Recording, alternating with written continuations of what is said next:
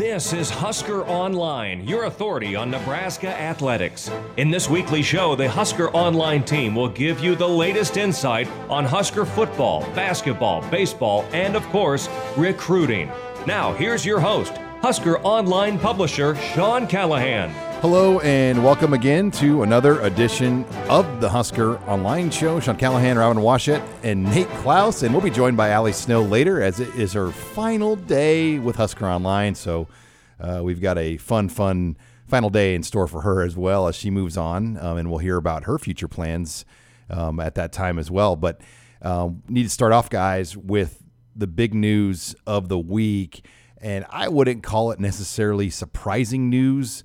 Um, but just the, the the on the surface of it, especially for, from the outside of Nebraska, it is a blow. JD Spielman officially put his name in the transfer portal. They mutually parted ways. Now for JD Spielman to uh, become eligible now for next year. He'll need two waivers if he goes to an FBS program one to gain immediate eligibility, and another um, in order to gain eligibility for missing an academic term, as um, he did not complete his coursework here in semester number two in Lincoln. So um, there's a lot there for him to play football. I think obviously he knows he wants to and needs to if he wants to go to the NFL.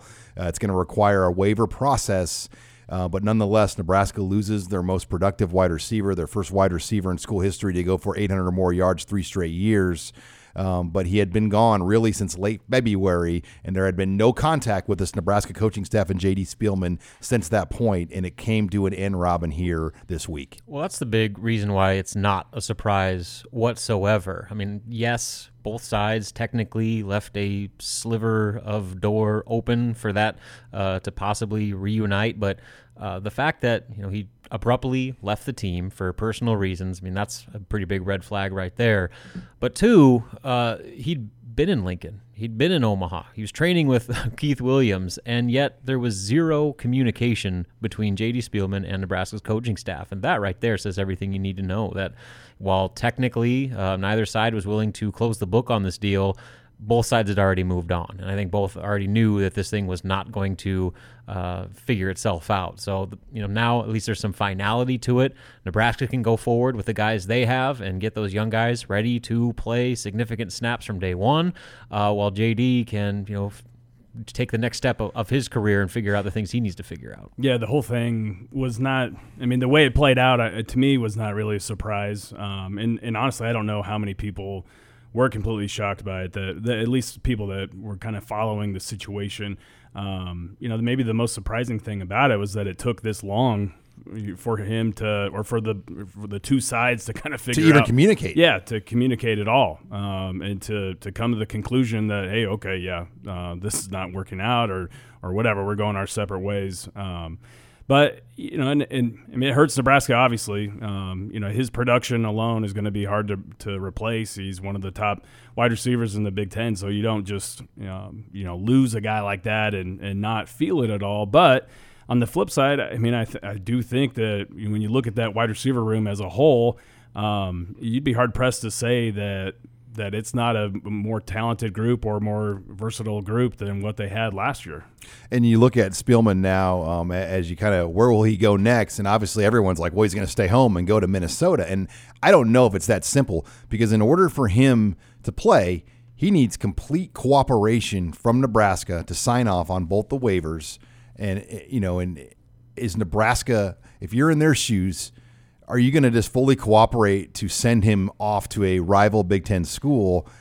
I, I, that's why I don't know if that's going to happen uh, because of you know the cooperation it's going to take on both sides, and I think they've they've reached a mutual agreement. Is is what I was told that he probably won't go to the Big Ten. So uh, it will be interesting where he goes. Oregon State, I think, is where a lot of people lean. What about this though? What about the FCS? What about say with North Dakota State or South Dakota State, which are both pretty close to Minneapolis?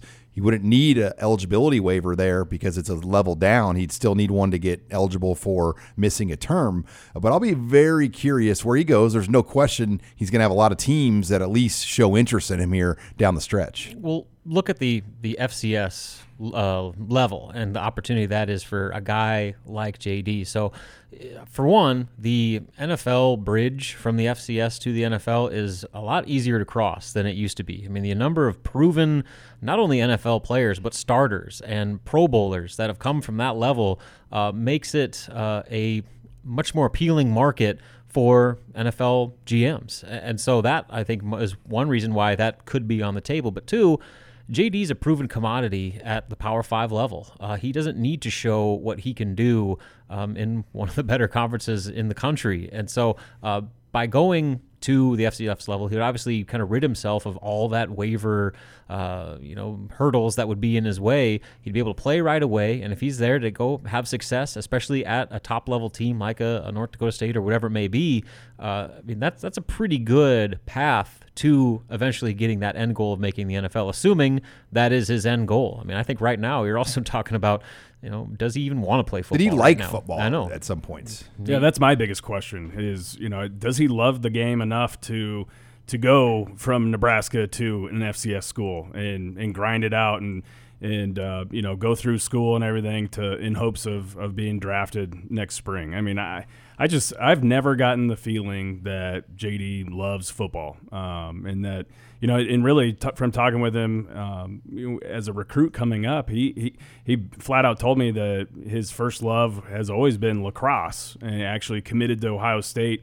Uh, I think his sophomore year in high school for lacrosse, and then it became increasingly clear that football was going to be maybe the the path uh, that he should take or whatever. So but I, I, just have never felt like he, he loved football. I've never felt like he necessarily, you know, kind of meshed with a with a team or, or was was all the way, you know, bought in. I guess you could say. So I, I just don't know uh, for sure if, if that's what he's going to do or if that's what his end goal is to, to be a professional football player. You're listening here to the Husker Online Show as we close this discussion out, guys, on J.D. Spielman in the receiver position. I wrote this week that there may not be a position group that has more expectations on it ever to come in and immediate play, immediately play than Nebraska's 2020 wide receiver group. I really can't think of a time where it's this cut and dry. There's no question that this group of guys are going to have to play, and a couple might even be in starting roles to complement a Wan'Dale Robinson. And it will be interesting because Nate, they're you, you know this group of guys as well as anybody. Um, you know they have to come on, and they can't. There can't be a miss with this group. No, there can't be a miss with this group, and and um, I mean you could legitimately make a case for any one of those guys to to play um, as a true freshman and, and, make an impact, not just you know kind of have a role or or play the four games and redshirt. I, I mean, you could make a case for any one of those signees in the 2020 class to uh, to come in and, and, make an impact and, and forego their red shirt. Obviously, Omar Manning being a JUCO, that's what you expect out of a guy like that.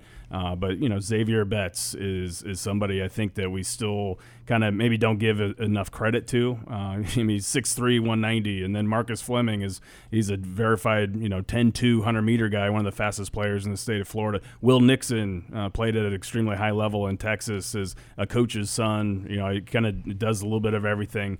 Um, you know, and, and, so I mean, all those guys are, are players that can come in and, and contribute immediately, and, and they're going to be needed. Uh, that's that's going to be a group. There's there's a lot of open production there, and they need some guys that that can uh, give Nebraska, you know, some some bodies, some capable bodies at that position. So, with that being said, uh, assuming the majority of those guys can pan out at least somewhat to the level that we hope. Would you say that Nebraska's receiving corps is actually in a better spot going into 2020 than it was at the end of 2019? Yeah, I look at it like this. You know, look at Demariyon Houston and Jamie Nance and um, Darian Chase. I mean, they couldn't get on the field last year, and the position had never been more depleted than what we saw. I mean, you would have loved to have had Bryan Reimers last year. That's that's where the situation was. You didn't even have Bryan Reimers. You didn't have any walk-ons other than an 80% version of Cade Warner playing late in the season. You had Kanawai Noa, who just really that didn't pan out. Let's just call that what it is. You had JD, and then you had Wan'Dale, who was trying to do about 25 things as a true freshman. Um, so yeah, there's no doubt there's going to be better bodies here. The competition's going to be better. Omar Manning and Alante Brown are unique as they're older guys you're bringing in. Betts is as physically gifted of a incoming receiver recruit as we've seen in years um, for a freshman. And then Fleming, as Nate has talked about, is maybe the fastest receiver Nebraska's ever recruited. Yeah, I mean, uh, like I said, oh, you can make a case to all those guys. And Nixon's a coach's kid. Yeah, and, and Nixon is is a coach's kid who um, can can play out of the backfield, can play out of the slot, can do a number of different things. So um, I, I, would say that I mean, from top to bottom, I, I like this wide receiver group better than what they had last year. Now, it's a lot of unproven. Yeah, it's all on potential. It's all potential. I mean, they're all unproven guys for the most part, outside of Wan'Dale and, and Cade Warner. So, I mean, obviously, those guys, there's a lot of guys that are going to have to step up. Uh, but if if even you know three quarters of those players live up to their potential, it could be a pretty fun group to watch. And the the old fall camp slogan, "They're swimming in it." Well, these guys are gonna have to swim in it and learn yeah. how to swim on Saturdays right away, and that will be something all of us will be watching closely. All right, when we come back, uh, we're going to talk about what it might look like here in July and August as the NCAA Football Oversight Committee has a tentative return to play path set up. We'll give our thoughts on that next. You're listening here to the Husker Online Show.